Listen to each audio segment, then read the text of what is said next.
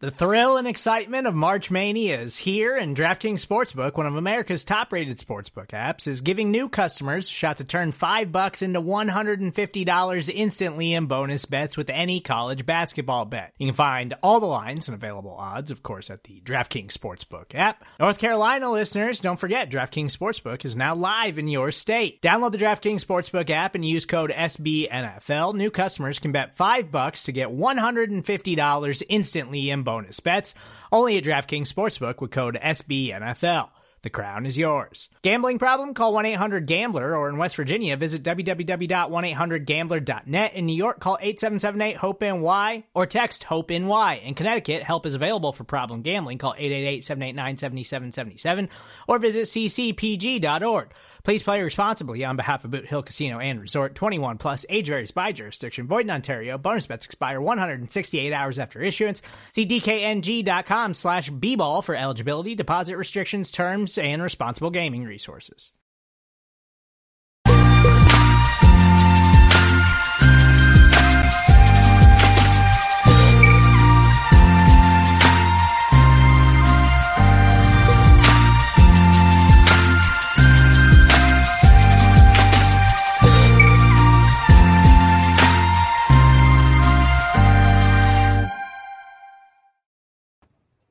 Have we recovered from that one yet? I, I don't even know. That was a weird one with the Cincinnati Bengals and the New England Patriots. Bengals pull out the win 22 to 18 in one of the weirdest scores that you could possibly get in the NFL. So unique that it has never happened before, John Sheeran. Merry belated Christmas, my friend. Uh, happy Hanukkah to those out there celebrating that and happy early new year. I'm Anthony Cosenza. As I mentioned, he's John Sheeran. John, the Bengals keep their winning streak alive, move it up to seven games, and they are now 11 and four. And oh, by the way, they are in the playoffs. Yeah, Merry belated Christmas to you. It was almost Festivus on Saturday. Had Festivus. they had given up those five yards, it was so close. I'll let I'll peek the I'll peek back the curtain a little bit for everyone else when writing the recap. That whole second half, like like this is a loss, right? Like I just watching it, everything that went down on that final drive. The title of the article was "Bengals collapse the Patriots, lose twenty five to twenty two. Like it was written, like the entire thing was formatted. Like the intro was like, "Oh, Bengals collapse," in like the opposite fashion that they did last week to Tampa Bay, and then the defense once again makes another clutch play uh, to the point where it's just the expectation now. And yeah, seven game win streak. Here we are seven game win streak. We're going to talk about a lot of different things, including, but not limited to, different facets of this game, what we make of the end result of it, you know, in terms of, you know, viability of the Bengals and whatnot. Of course, some aftermath in terms of La'el Collins, potential options there, and more. All on the aftermath episode this week. Uh, we usually do this Monday with the holiday and whatnot. Things obviously get a little wonky, so we're doing it at a little bit of a different time. And then later on tonight, you can go check out in just a couple hours. Uh, you can check out our boys, Bengal Jim and the gang, doing their thing, talking with Bengals.com editor Geoff Hobson. So you won't want to miss that one. And of course, this show and others on the Cincy Jungle podcast channel available on iTunes, Stitcher, Spotify, Google Podcasts, iHeartRadio, all of the major ones. We are there you got to go subscribe there, leave us a review if you could. And of course, if you like the video, you got to give a thumbs up on the Cincy Jungle Facebook page or beneath my guy John and that SB Nation logo down there. You can click the OBI logo, subscribe there, click the bell to be notified when we go live, when new content is available, and we will keep hammering you, peppering you with content. I mean, we as you know, on and on cincyjungle.com, my boy John too. He was writing up stuff on Christmas Eve. I did a show on Christmas Eve. We are working hard for you, and hopefully you like what we're bringing you. But regardless, it's not about us. It's about you. It's about the Bengals, and uh, Bengals come up victorious on this one, twenty-two to eighteen. Seems, uh, you know, I, we'll take it and, and we'll talk about what this win, uh, you know, how you viewed the win in a little bit. But it's one of the things that I seem to notice this week as opposed to weeks prior. And I don't know if this is the Bill Belichick effect. I don't know if it's because the Patriots passing defense was pretty strong going into this one and whatnot. Uh, there was a there was some kind of I don't want to call it alarming, but more perceived communication issues, John, between the Bengals receivers and Joe Burrow this week than in past weeks. And case in point are the two interceptions. Uh, it appeared on the Tyler Boyd one as he was going inside. Boyd kind of stopped. Burrow thought he was cutting in further, and Burrow threw that pick across the middle there. And then the chase that what ended up being the pick six looked like Burrow thought he was cutting out to the sideline. Instead, he jets up the field. So there's a miscommunication there, and that kind of started the whole comeback thing by the Patriots. So that was a little concerning for me this week because that's just not something you see very often between Burrow and these guys who have played together, be it college or in pros now for you know a handful of years apiece. It sucks that you know both of those led to the two turnovers in this game, or I guess two of the three turnovers in this game. Still, 52 passes, complete like 40 of them. Obviously, very efficient in that like seventy-seven percent. Yeah, yeah, yeah. I, I, I'm I'm gonna just say this, and I don't blame Tyler Boyd at all.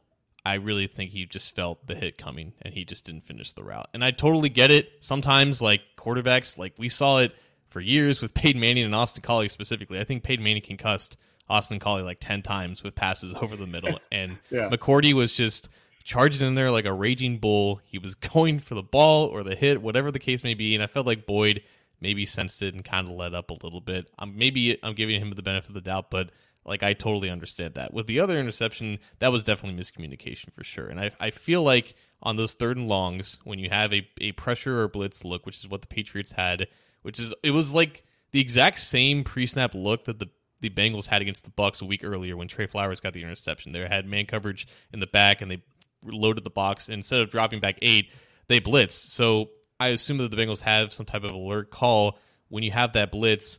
You don't have enough time to really just launch a go ball down there. So I think against that pressure look, the call is to have a back shoulder type of a comeback route, and Chase just wasn't on the same page. It definitely looked like Burrow just kind of laid it up there and didn't really care, but I feel like that was the design route against that pressure call. And unfortunately, Chase wasn't on it. But I feel like Chase had a solid game aside from that. And, you know, the fumble was the fumble. That's that's a rarity nowadays. So I'm not too worried about those yet because like, you know, it was two out of fifty two passes, I guess. Two out of 52. Yes, that is true. And here is the, uh, I'll, I'll play this here for folks. The, the video we're talking about, at least with the chase one, I've got this pulled up via Twitter here, and uh, we can check it out. But I mean, it looks like you said, like you said here. Um, in New England territory.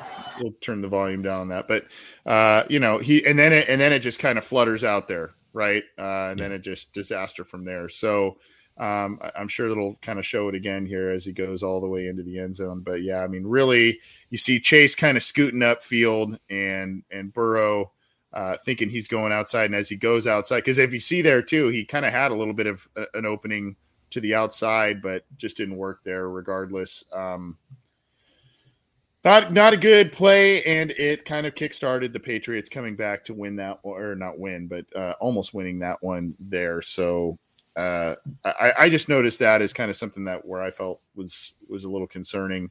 Um, but with that, John, Trenton Irwin stepping up in a big way and was just so close, so close to a hat trick, so close to a hat trick.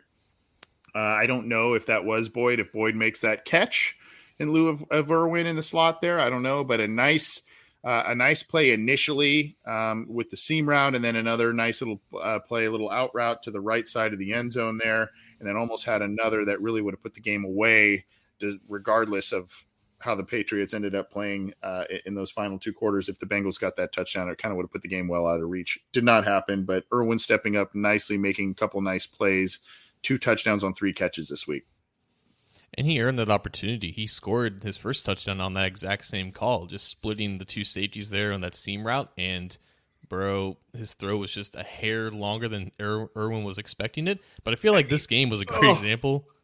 Right. It was a great example of like this narrative that Burrow is getting carried by his receivers. This game was the exact opposite of that because not only did you have that drop, you also had Ja'Marr Chase down the left sideline.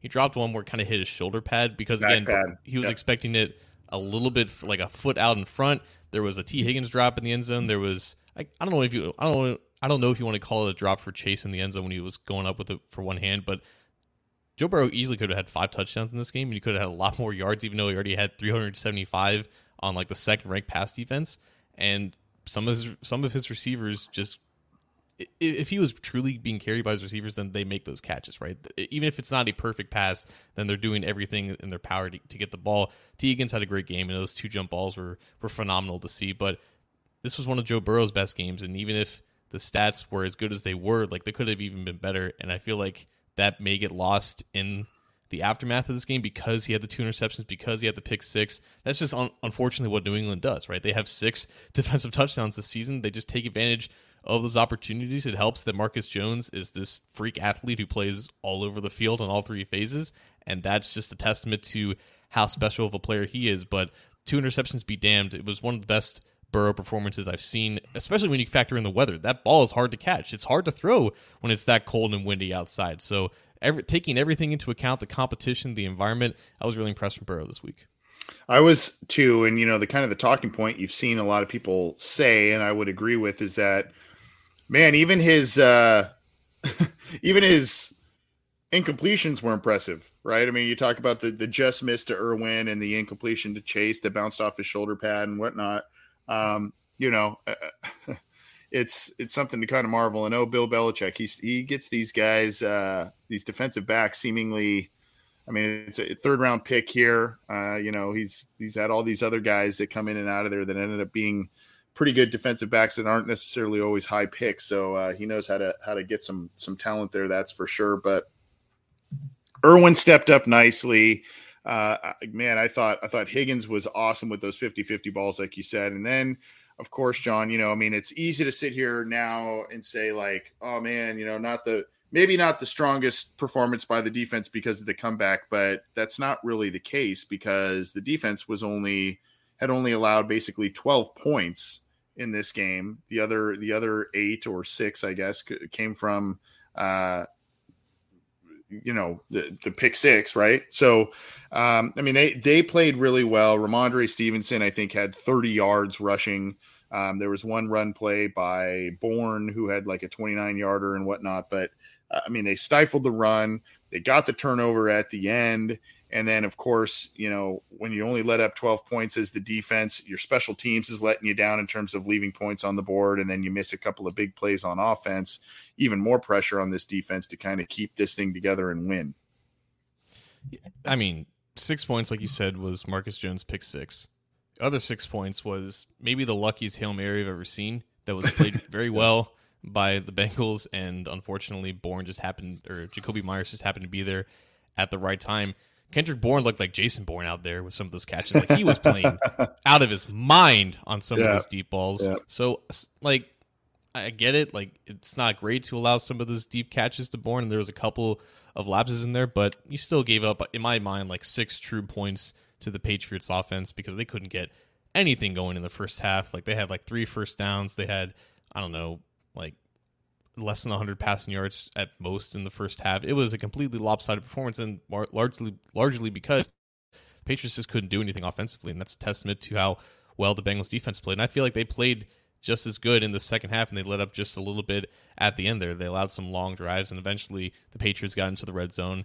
And Taylor Britt as well, like he was targeted nine times in this game, and I felt like this was the quintessential rookie game from him because he flashed a lot of great talent in terms of finding the ball for the first time. I, I really feel like there was a couple of deep pass breakups that he had, but also he couldn't find the ball in the back of the end zone, and he had his back turned, and Mac Jones just targeted the back of his helmet, and Kendrick Bourne came down with the touchdown. So you kind of take the good with the bad right now with Taylor Britt. You're still going to see those rough reps until he gets more consistent and just a little bit better. Quarterbacks are going to continue to test them, and he's going to continue just getting better, or maybe just trying to find himself as he keeps getting targeted. So that's just the state of the defense right now. You have cornerbacks who are susceptible to getting beat on some of these routes, but you still have a front seven that's playing really well together, even with only about 20 or so snaps from Trey Hendrickson.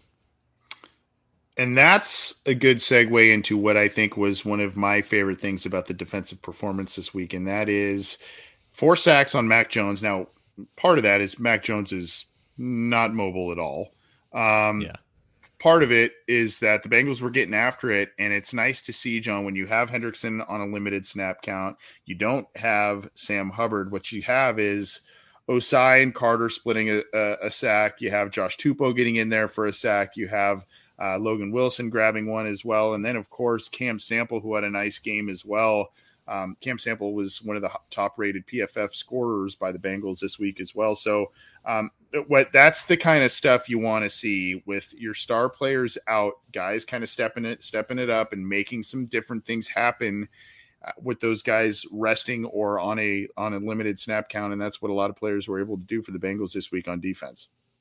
Yeah, 12 combined pressures from Hendrickson, Sample, and Ossai. And mind you, Hendrickson only rushed the passer, I believe, 19 times in this game. But Cam Sample was a true starter, I believe, for the first time in his career, and he played a start starter's load of snaps, and he looked really refined as a pass rusher in ways that we haven't really seen before. Now, the Patriots tackles aren't necessarily great or anything, but I, th- I think I saw a little bit more juice in his first step and his get off, and I saw some some good things from Joseph Ossai too, who I think had five of those 12 pressures that I mentioned. So there wasn't a lot of like true like quick quality sacks. It was a lot of uh, guys just making it easier for others. I believe Zach Carter's sack was more of a cleanup because of the work from from the other players as well.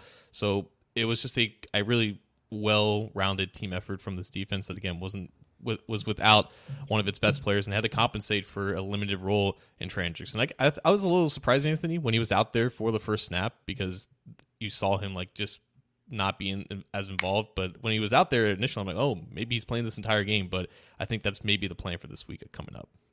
Yeah. Uh, so I guess the big question for me in this one, John, was I, I'm curious at how you look at this game and look at this result because I mean I know everybody, of course, the easiest thing to say is a win is a win, and I don't really care how they got it, and style points aren't a thing or whatever. I, I know, but I guess my my thing is, did you look at this win and say, man, there are some you know, kind of cracks in the armor, so to speak, and they're just kind of starting to really stumble through the, the, maybe what looks like a, a, winning streak coming to to an end, and that's maybe a little concerning, especially with injuries playing a role in things as the season wears on here. Or did you take this and say, "Wow, what what guts and fortitude and everything to kind of hang on and find a way to win"? I, I said this in my I, I, I said this in my uh, good, bad, and ugly piece on Cincy Jungle that that Rhamondre Stevenson thing could be one of those plays you look back when you document a season. You do a documentary on how a season played out, whether it's a Super Bowl winning season or just a special one in general, and you look at that play and you go, "That's just kind of a play." those good teams make even if it's kind of fluky and lucky and all that kind of stuff that's those things bouncing your way seem to point to something good generally speaking but i still I'm trying to navigate my feelings on this game here and the result. Well, for one, I, I feel like the like we talked about at the very beginning, like they are just we're just so accustomed to seeing these plays be made by this defense. It's almost like like it's not really fluky it's routine. Where it's just like right, it's, it's just routine. Now, granted, Stevenson I believe hasn't fumbled since what week one of 2021 when the Bengals had that clutch fumble against Dalvin Cook in that same week. So yeah, it was uncharacteristic for Stevenson to find himself in that moment. But backs up against the wall, this defense has made a habit out of bailing this team out when its offense kind of lets up off the gas a little bit. But I think in total, if you had told if if either of us had said the final score of this game would be like 21 to 17 which i feel like both of our predictions were kind of around that we would kind of understand that right because again the patriots defense a phenomenal unit even if they don't have as tremendous of star power as they used to have, like Matt Judon, Josh Uche, they got after the passer. Their secondary still played well as a unit together. Obviously, Tee Higgins being six inches taller than Marcus Jones, that's a mismatch. But overall, that secondary did end up stepping up at the end of the game. It just ended up being a lot more wackier than we expected because when you dominate like that in the first half, you think that, okay, this is going to be more of a cakewalk. But like we saw, it was the inverse of last week. The other team just ended up, you know, pulling up their bootstraps a little bit and just, you know, buckling down and playing a lot better. So in in a to- totality sense, I feel like this game from like a macro view ended up about where we expected it. It's just the the flow of the game was definitely way more unorthodox than we were expecting. Weird. And yeah. yeah, and uh, at the end of the day, they still did pretty well against a really good defense, and I feel like that's a positive. But if you want to play the old mentality, like man, we got our we got our butts kicked in for a half of football there, and we it was definitely like a wake up call that they needed. I feel like that's that's valid as well. Right. I you know, I guess I just didn't like the the thing that really bothered me with this one were the, were the missed opportunities, and we talked about this because this could have been way uglier than it was. You know, the the chase mm-hmm. bounce off the shoulder pad, the chase fumble that that kind of kept him in the game. Uh, you know, the the miss throw catch to to Irwin in the end zone for another touchdown there. And that that was the most irritating sequence of plays. There was a two play sequence there where you miss the touchdown throw to Trenton Irwin, and then you trot out Evan McPherson to to take the field goal consolation prize, and then he misses that. And uh, it's just at that point you're just like, oh my gosh, how frustrating is this? So between the missed opportunities um, from some of your be- and that's what also worried me a little bit. You know, your best players are causing errors or involved in errors or missed points. Um, you know, that being Burrow throwing two touchdowns, one being a pick six. You know, Boyd Chase involved in a couple of turnovers there, and then of course Evan McPherson leaving five points on the board there. There's some there's some concern for me a little bit, and I think that's where I'm like, you know, I guess I'm being a little nitpicky, but and you take the wins obviously as they come and how they come, regardless. But uh, you know, I, I don't know that this kind of stuff's going to be able to fly against the Buffaloes. Maybe another matchup against Kansas City and that sort of thing coming up here. No, absolutely not. Like at the end of the day, these past two weeks have not been enough to beat like the truly good teams in the NFL. Like I look at the Kansas City game where they went up pretty quickly and they established dominance. And while the Chiefs kind of came back, like it wasn't because the Bengals like played terrible. Like obviously they left points on the board there too. Like Tyler Boyd had the drop, but it never really felt like they were like losing grip a grip on the game. You know, it, it felt like they were always in position to really finish it off. And these past two weeks, like they started terribly against the Bucks and they finished terribly against the Patriots, and it's going to be hard to do that in the playoffs against the likes of the Bills and the, and the Chiefs again. So there's definitely lessons to be learned here. Um, but still, like th- these have been two pretty good defenses that the offense has had to come up against, and the defense continues to be this this high level unit despite the injuries. So you know, it's it kind of I think there's equal amount of good and bad here to take away from it. When you need mealtime inspiration, it's worth shopping Kroger, where you'll find over 30,000 mouthwatering choices that excite your inner foodie. And no matter what tasty choice you make, you'll enjoy our everyday low prices, plus extra ways to save, like digital coupons worth over $600 each week. You can also save up to $1 off per gallon at the pump with fuel points. More savings and more inspiring flavors make shopping Kroger worth it every time. Kroger, fresh for everyone. Fuel restrictions apply. Another day is here, and you're ready for it. What to wear? Check. Breakfast, lunch, and dinner? Check. Planning for what's next and how to save for it? That's where Bank of America can help. For your financial to-dos, Bank of America has experts ready to help get you closer to your goals. Get started at one of our local financial centers or 24-7 in our mobile banking app. Find a location near you at bankofamerica.com slash talk to us. What would you like the power to do? Mobile banking requires downloading the app and is only available for select devices. Message and data rates may apply. Bank of America and a member FDIC.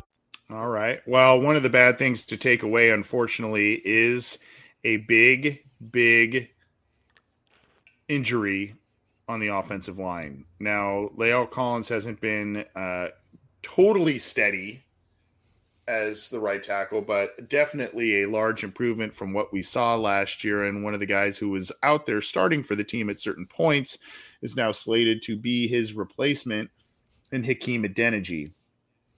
The the shame of this, John, is that this offensive line has started to finally gel quite a bit. Um, there's been less hits, less sacks on Burrow, that sort of thing. Definitely an imperfect unit, but uh, much better than last year. And they they just kind of feel like they're, they're, the communication finally feels like it's there. Guys were kind of getting in the right places and whatnot. And uh, La'el Collins takes a nasty hit. Someone rolled into his leg and uh, ended up blowing two ligaments in his knee. He is done for the year. Hakeem Adeniji is in. And if you're looking for that jumbo package, that extra lineman package, then now you got Max Scharping coming in there on that on that regard. It looked like the, this week, at least that was the plan for this week. So I don't know, man. Um, that's a big blow to this offense. Now, you know, I don't know how you feel now with Adeniji stepping in there. I like the fact that he's got starting experience, but he's been a lot of this in those starts. Yeah, I'm interested to see how they handle those jumbo packages because Scharping had two penalties and nine snaps. He was active yeah. because like he was like the seventh lineman because they can only activate so many people. But once you have La'el out of the picture, um, I, I wonder if that extra activation goes to D'Ante Smith and then he becomes the sixth offensive lineman. Um, but again, like we won't we won't know that until it actually happens. When it comes to Adeniji versus Collins, I feel like you're getting not the exact opposite player, but a player who wins and loses in the exact opposite ways. Me- meaning that like with the Adeniji, he gets out of his stance so quickly. It's like it's the one thing that he cares about, like just getting down into your stance, creating space, getting out into space, and then starting your set. And it feels like that is his top priority, and he gets out of sync with his hands, and that's why sometimes you see him really late with his punches, and he gets beat to the outside, but also him getting out into space so quickly makes him susceptible to inside counters. So I feel like if you just look at the like Adeniji as an overall pass blocker, he is very similar to Jonah Williams, where he is a little bit on the lighter side, and that can lead to some issues against power, but he's not going to be a, a liability for getting beat around the edge. Whereas with Collins, he had no explosion out of his stance this year, whether it be from his back injury or uh, anything else that kind of piled up. Like that has been his biggest concern, and he would lose the edge so often, even to the point where he was falling on his face sometimes. So that I don't think that's going to be an issue anymore. So now you have two tackles that kind of win and lose in the same way, and Burrow has to adjust for that. I feel like at this point they had a good understanding of who Collins was, and they were adjusting accordingly. Now it's like the opposite adjustment for him. Maybe he has to step outside of the pocket. Maybe he has to step up a little bit more. So we're gonna see how that goes on. But from a totality standpoint, like I don't feel as if Adeniji is going to give you completely worse production as a pass protector compared to Collins. The biggest difference might be in the run game because you won't get as much push with the Adeniji as you did with Collins. Maybe you change the the blocking scheme up front and you run different run concepts in there. But I think obviously Adeniji will have the benefit of preparing as a starter instead of being thrown in there and having everything kind of rushed. And you know I can't really blame him for having those bad reps being in that situation. But I think I think we can both agree though that his skill set is way better suited to that tackle compared to right guard. No one's really panicking with him being out of position like he was in the playoffs last year.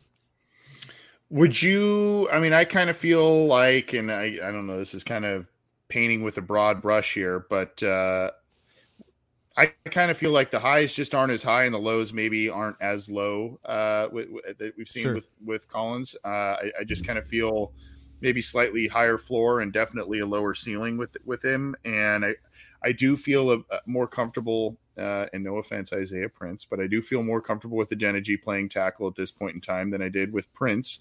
Um, so, you know, I think that that that is something that uh, you know, and unfortunately, a lot of teams have to try and overcome this kind of stuff, especially this point in the season. It's just a shame when you're trying to make this postseason run that this big injury occurs to one of your big ticket free agent guys.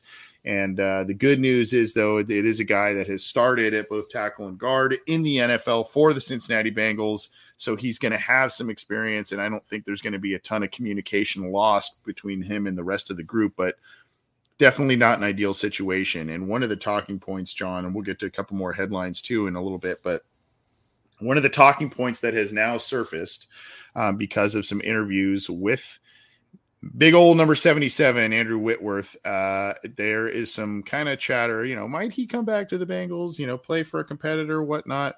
Uh, here's the, here's the thing and i don't mean to be the, the bucket of ice water on everybody here. He's not going to play right tackle. That's one. Uh, so you'd have to then shuffle probably Jonah, I would think, over to right tackle at that point. So you're you're kind of replacing two positions there, both tackles. Maybe that's even something that works better for Jonah. I don't know, but regardless, this late in the season, tough to do that. Uh, he has to get out of the contract. I think he's still in some form of a contract as a retired player with the Rams. So you got to navigate that. And then you got to pay him probably a pretty good amount of money for a short little run here, but uh, I just don't think it's going to happen. I, I would, it would be really cool. It'd be an awesome story, and it would be incredible if you were to go in there and help the Bengals win a Super Bowl a year after winning one with the Rams. But I just don't see it as a realistic situation that's going to happen. I mean, yeah. When when asked about Andrew Whitworth, Zac, Zac Taylor laughed it off because the idea of bringing in at this point a TV host to start, not not just be a part of the team, to start at offensive line after he hasn't been training. He, he's he's a retired individual. Like he's not anywhere near football shape. And, and if the argument is, oh, he can he can have two or three weeks if they get the bye to train up and just go back in there at left tackle, it's completely unrealistic. And all this is happening because he went on a podcast and said if the opportunity was brought back up to become the winningest offensive lineman in the history of the NFL. Right, right. And in this case, it would be during a postseason run. Like he would be interested in that, but the practicality of it is just is it's not there. Like I, I think Rob Gronkowski had like this cryptic tweet about like how he was bored, and uh, there was a report that like two teams called him or like texted him, "If you're interested in coming back, play for us." I don't think that's the case for a 41 year old offensive lineman who, again, is uh, at least to my knowledge, not working out and not anywhere close to to being in football shape. It's a great story, and it, it got traction because of what he said. So I guess there is somewhat of, of a smidgen of interest from the player side, but this has to be interest on both sides, and I don't think the Bengals are going to have that interest because they again they need a starting tackle and they need one who's ready to play right now, and that's just not Whitworth. So, any other options that would intrigue you? eh, uh, You know, that would be at this point a better option than Adeniji. I mean, there's there may be some players out there that could provide maybe a, a higher level of talent, perhaps, but I feel like familiarity brings a good, um, you know, it, it- it's something that can't be sneezed at. You know what I mean? So. I don't know if, if there's anyone else out there that you kind of say, hey, maybe the Bengals pursue this, that sort of thing. But right now, I think it's Adeniji, and that's just going to be what it is, and they'll roll with it. Yeah, again, I think he's much better right tackle or just any tackle position compared to eh, to playing inside at right guard. And also, I saw some things against the Patriots where it's like the communication idea of this, like the passing off of stunts and twists, like that was still there because he has been practicing with the twos at offensive line or at offensive tackle. And that I don't think is going to be lost replacing Collins with Adeniji. It, it's going to be the physical limitation, sure, and that's just the case with going to any backup offensive tackle in this case. But familiarity, just familiarity with the scheme, with the players that he's playing with, like that's still pretty much there. And the more he practices at that spot next to Alex Cappa, the more in tune he's going to be with it. So I, I feel like that is truly the best option. It's never easy to bring an offensive lineman off the street like all I Quinton Spain a couple years ago. It definitely took him a while to really settle his feet and play at the best that he could towards the later part of 2020. And I think when you're two weeks away from the playoffs, there's just not a practical option at tackle to do that. Right. Well, let's get to a couple of other different headlines stemming from this game and obviously going forward as well, uh, be it with the Bengals and the AFC North. We like to kind of take a quick uh, spin around this as we do at the beginning of the week here. I'm going to let you start with yours here, John, which was the snap count. Uh, snap count article and maybe some trends you noticed in that this week. Obviously, things looked you you note it right here at the jump here. New reality for the offensive line with Hakeem Adeniji.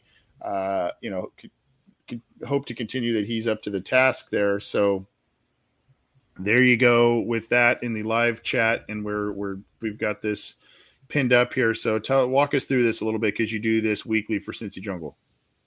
Yeah, nothing that we haven't really already talked about, like the distribution of snaps between the defensive linemen with Cam Sample and Joseph Ossai. That was interesting. It was obviously uh, Sample's like highest percentage of snaps played in a single game since being drafted. Joseph Ossai um, pretty high up there with 35 snaps as well. Trent Irwin with his 37 snaps because it, I don't know if I don't know if you know more about this, Anthony, but it was either a re-aggravation of Tyler Boyd's injury or like a new finger that got kind of stumped there. So that was interesting to see him get call off the bench again for the 17th time this year. He's just really established himself as that wide receiver number four. And I guess something I didn't write didn't really write about, but it is kind of nice that the Bengals pick and choose these weeks to really feature someone new because of where they played in the past or if they have any uh, relationship with that team. But Devin Asiasi played 32 snaps against his former team, of the New England Patriots, and I think he had like two of his four career catches against them as well. So they, they really do like to make an effort to try to involve these players in these ti- in in these timely manners.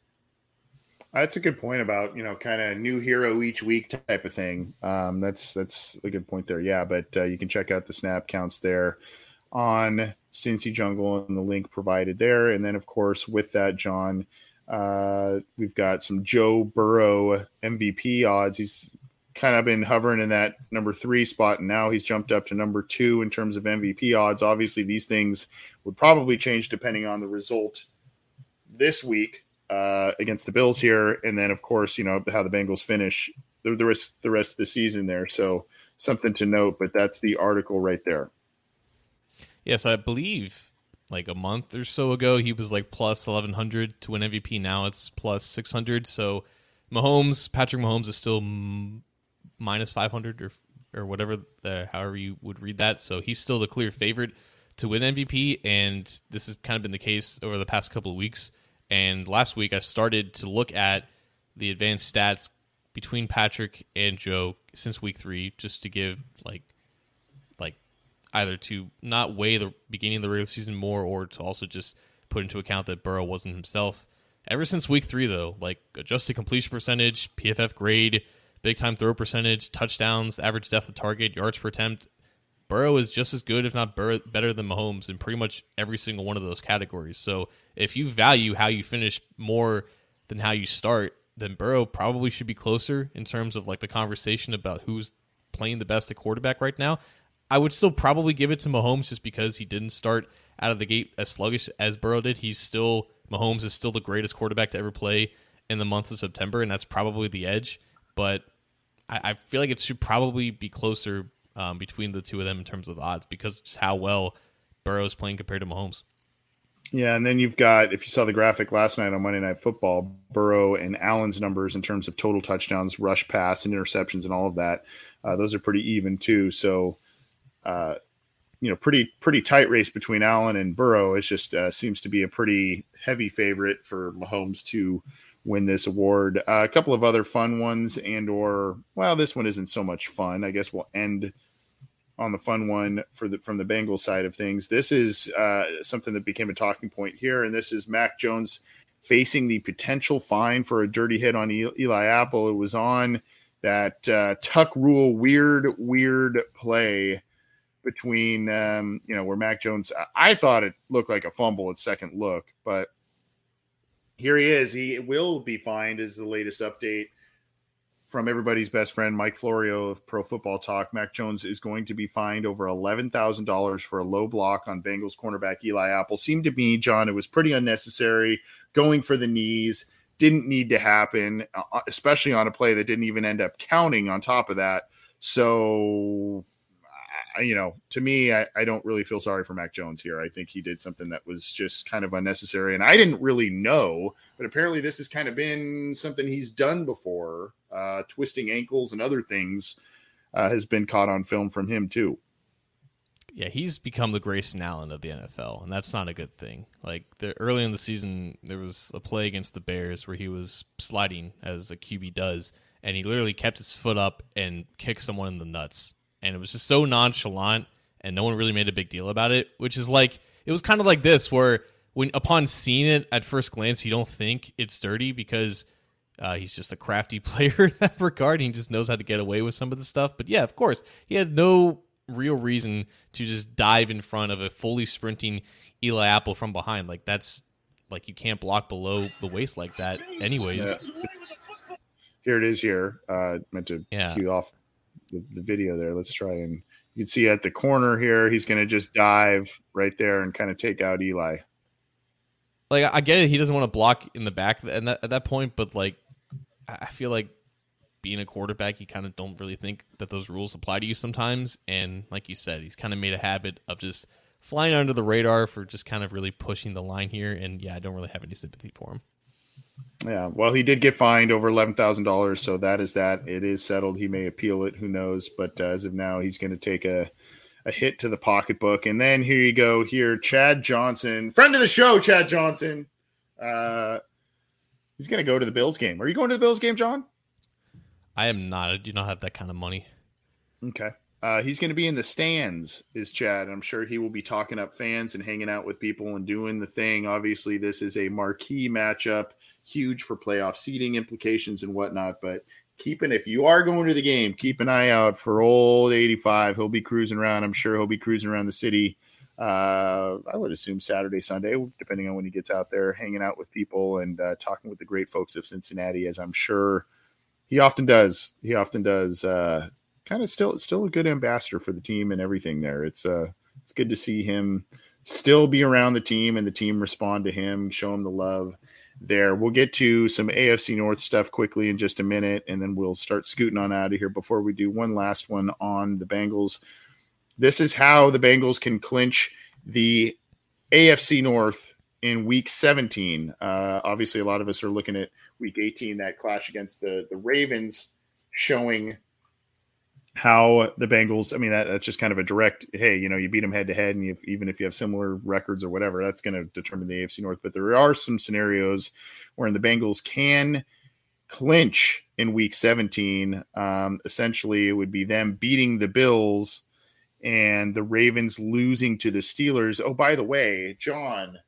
Steelers Ravens gets flexed into prime time. So basically Bengals need to win, Ravens need to lose. And then on that scenario, John, we're talking about a Steelers team who may yet avoid a losing record despite how poorly we thought that team was going to be. Unbelievable what they keep pulling out of their well, we'll we'll say their magic hat instead of a, a different area. um, so yeah, uh, that game is flexed. Ravens Steelers to Sunday night.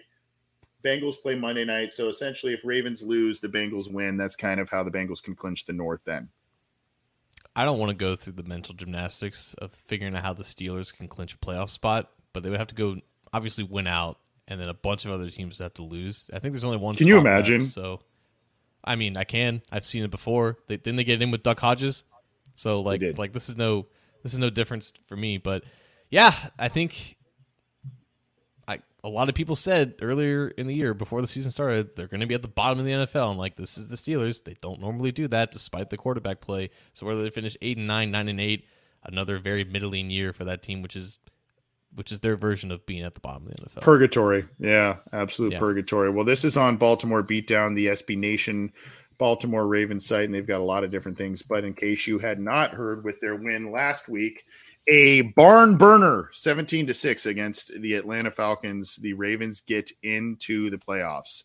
Um, there is a, you know, there, there are potential scenarios, depending on what happens, where the Bengals could potentially play them, um, you know, early in the in the playoffs or what have you. So we'll have to keep an eye on things. But that team somehow got in the playoffs despite all the injuries, and really, they have not been impressive for really the last month or so uh, in terms of points scored who they've beaten, all kinds of things. I may eat crow or I may I may eat raven rather um, going forward here if the Bengals end up losing to them if they've you know regular season or not. But man, they have not been impressing me at least. Yeah, it doesn't help that you don't have your quarterback out there, but it doesn't. They've yeah, they found a way. They found ways to win, and I feel like if we want to look at the likely playoff scenarios and matchups, um, Jacksonville should they win the AFC South, which they're looking like favorites now. Yeah, they're looking like they're going to play an AFC North team, whether that's the Bengals if they happen to lose to the Ravens in Week 18, or the Ravens themselves, who are the most likely to finish at the five seed. And like, I think it was what three weeks ago that that the Jags and Ravens played, and the Jags um, ended up winning that game. So yeah, I've, i would Good feel point. like the Ravens would want, would want revenge for that one. So it's going to be an interesting matchup if it comes to that couple more here and we will hop on out of here but this is a little bit of an update on what's going there's two things with the steelers. Josh jackson their defensive back got uh, picked up by another team but they also made a number of roster moves before this game coming up against the ravens here and i will note these here the link in the live chat for folks and you can see uh, here, here they are for you. Signed linebacker Tae Crowder to the 53 man roster off of the Giants practice squad. They placed Marcus Allen, not the not that Marcus Allen, a different Marcus Allen on injured reserve, and signed safety Scott Nelson to the practice squad. And then again, as I mentioned, Josh Jackson, a, a former defensive back of theirs, got picked up uh, as well. So making some moves. I, I all on defense for the Pittsburgh Steelers. This has nothing to do with those moves, but just watching that game Saturday night, three days after the death of Franco Harris in the game where it was supposed to honor Franco Harris, I feel like we all kind of knew how that game was going to end, and the Steelers ended up winning yeah. on a game-winning drive against their 1970s rivals. So good for my yeah. mom though; she's a Steelers fan. She almost shed a shed a tear there. There you go. A lot of kind of poetic justice from the Steelers side of things on that one, and then of course you know the bang or the uh, a lot of similarities too, kind of the Franco Harris era where it's you know it's cold, it's windy and terrible weather, it's late in the year and all kinds of stuff. It just kind of uh, was very uh, Steelers ish, Franco Harris ish. obviously his death uh, quite a shock, not not something that was you know uh, expected in terms of a long term illness or anything, at least that I've heard. So uh, rough one there, but uh, they did win one for Franco Harris on that one. And then of course this is just it's an opinion piece on Dawgs By Nature, but man, sobering one. If you are a Cleveland Browns fan, will the Browns ever get it right? Um, I'm inclined to just answer that no. uh, they they just keep doing things that make you scratch your head. They, you know, right when you think they turn a corner, they go, you know, four steps back again. And quite honestly, it makes you feel a little bit like some of the Bengals teams we had witnessed uh, in the past regime here, Marvin Lewis's era. And uh, I don't know that. So just an interesting read here, Dawgs By Nature from Thomas Moore. And you see here the subheader, despite seemingly doing many things correctly, the Browns continue to flounder. Is there hope they can find whatever it is they are missing? So very interesting article. I'm sure Bengals fans would have a lot to say about that. But, uh, you know, uh, you could just go through a myriad of different things here with this article and the Brown struggles. Well, even if you do many things correctly, if you don't do the most important thing correctly, which is I don't know, not find a terrible person to play quarterback and give up four, three first round picks and 250 million guaranteed. That's kind of a big roadblock in in your way there. I guess when it comes to right. expectations for the Browns this year, like I, I don't think anyone really expected them to make the playoffs, but it kind of ended up being the inverse of what people may have expected, whereas Jacoby Brissett ends up being their best quarterback, and Deshaun Watson's rust is just way too much for them to overcome. And despite Brissett being solid for what 10, 11 weeks, they were still like a losing team, or they were still not really in the conversation for the playoffs. They were losing almost in spite of how efficient he was playing. So they got decent football out of their backup that was playing for Deshaun Watson, and they just couldn't do enough to you know withstand the terribleness that Deshaun Watson has been in, these three or four games since his return. So this was never, I think, a serious year for the Browns, and they're going to put all their chips in to the next handful of years and hope that Deshaun gets it right. Now you can see here more talks about the Pittsburgh Steelers as kind of the model franchise, and then obviously talking about Deshaun Watson and whatnot in there as well. So really well thought out article and one that probably had a little bit of emotion behind it, and uh, you know, unfortunately for Browns fans, it it rings true based on what we've seen from them. That backslide from that great 2020 season they had, and uh, they're even when you think they've got something at quarterback, you know, it just carousel spins and spins and spins again for them, and that's that. But that's going to do it also for us on this week's aftermath. We got to some headlines. We talked about the win over the Patriots, and of course the Collins injury, Hakeem Adeniji in the lineup, and everything in between. Hopefully, you enjoyed it, and we'll be getting you more this week on the Cincy Jungle podcast channel. John, let's let's wrap it up. But anything you want to get off your chest here before the new year comes to pass? Not necessarily. Just hope everyone had a safe holiday wherever you were in the country. If it happened to be impacted by a blizzard, I know people in Southern California didn't really have anything. No, we got rain that, coming but... tonight, though. We got rain coming. Oh wow! Rain in what 50, 40 degrees? Yeah, very, very toasty. do, you want me, do you want me to tell you what it was on Christmas Day weather-wise? Uh, I think you. you I actually don't. Okay, I actually right. don't. Okay, I won't. But but I hope everyone drove safe, stayed home, had fun, watched the Bengals win, and hopefully they will get another one Monday.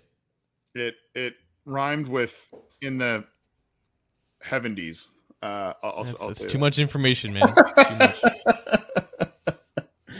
Uh, I don't have much either. We've got more coming later this week uh, to preview this one. We, are going to try and get some special guests for this big game coming up here and see what we can do about that. But uh, we appreciate your time. We appreciate you guys tuning in live or after the fact, whether it's on your favorite audio streamer, whether it's on YouTube, the Cincy Jungle Facebook page, on Twitter, however you like to watch us, listen to us. We appreciate it. And uh, we'll, Bengals got two more big games coming up, and then hopefully a lot more after that in the new year, in the postseason. John, take care. We'll, we'll catch up later this week, my friend. Talk to you later.